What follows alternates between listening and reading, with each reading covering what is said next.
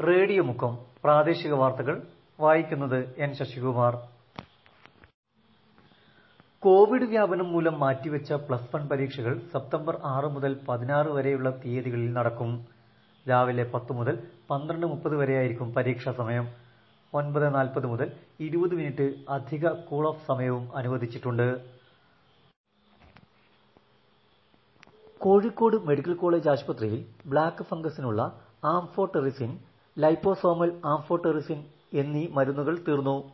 ഇത് രണ്ടാം തവണയാണ് മരുന്നിന് ക്ഷാമം നേരിടുന്നത്. ഇതോടെ ബ്ലാക്ക് ഫംഗസ് ചികിത്സയുമായി ബന്ധപ്പെട്ട പ്രതിസന്ധി അതിരൂക്ഷമായിരിക്കുകയാണ്.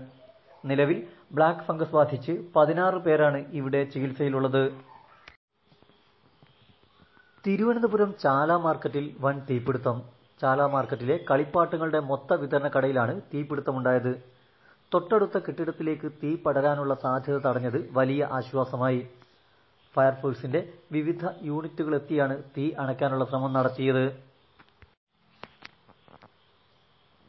പൊതുസ്ഥലങ്ങളിൽ രാവിലെ അഞ്ചു മുതൽ ഏഴ് വരെ പ്രഭാത നടത്തവും വൈകുന്നേരം ഏഴ് മുതൽ ഒൻപത് വരെ വൈകുന്നേരം നടത്തവും സാമൂഹിക അകലം പാലിച്ചുകൊണ്ട് അനുവദിക്കുമെന്ന് മുഖ്യമന്ത്രി പിണറായി വിജയൻ.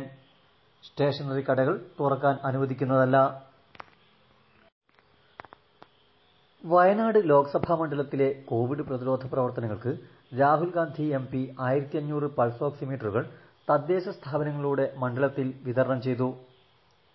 രാഹുൽ ഗാന്ധിയുടെ മുക്കത്ത് ഓഫീസ് കേന്ദ്രീകരിച്ച് ഇതിനകം തന്നെ കോവിഡ് പ്രതിരോധ പ്രവർത്തനം നടന്നുവരികയാണ് മുക്കം മുനിസിപ്പൽ ഓഫീസിൽ നടന്ന ചടങ്ങിൽ pulse ഓക്സിമീറ്ററുകൾ U D F chairman T T Sulaiman municipal chairman P T ബാബുവിന് കൈമാറി.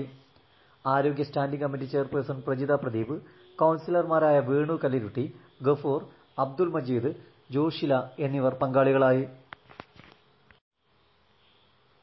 പുല്ലൂരമ്പാറ എസ് വൈ എസ് സാന്ത്വനത്തിന്റെ കീഴിൽ വാർഡ് പതിനേഴിലെ വീടുകൾ അണുവിമുക്തമാക്കി. തിരുവമ്പാടി ഗ്രാമപഞ്ചായത്ത് പ്രസിഡന്റ് മേഴ്സി പുളിക്കാട്ടിലിന്റെ നേതൃത്വത്തിൽ നടന്ന ചടങ്ങിൽ ഷാഹിൻ സഖാഫി ആഷിഖ് ജലീൽ റഫീഖ് പുല്ലമ്പാടി എന്നിവർ നേതൃത്വം നൽകി. സംസ്ഥാനത്ത് ഇന്ന് പന്ത്രണ്ടായിരത്തി മുന്നൂറ് പേർക്ക് കോവിഡ് സ്ഥിരീകരിച്ചു. കോഴിക്കോട് ജില്ലയിൽ എണ്ണൂറ്റി അൻപത്തി ഏഴ് പേർക്കാണ് ഇന്ന് പോസിറ്റീവ് സ്ഥിരീകരിച്ചത്. നൂറ്റി എഴുപത്തിനാല് പേരുടെ മരണം കോവിഡ് പോസിറ്റീവ് മൂലമാണെന്നും സ്ഥിരീകരിച്ചു. അരീക്കോട് കേന്ദ്രമായി കെഎസ്ആർടിസി ഡിപ്പോ സ്ഥാപിക്കണമെന്ന ആവശ്യം ശക്തമാകുന്നു. നിരവധി വ്യാപാര സ്ഥാപനങ്ങളിലുള്ളവർക്ക് കൂടി ഉപകാരപ്പെടുന്ന വിധത്തിൽ ഇത് എത്രയും വേഗം നടപ്പിലാക്കണമെന്ന് മലയോര മേഖല K S R T C forum ആവശ്യപ്പെട്ടു.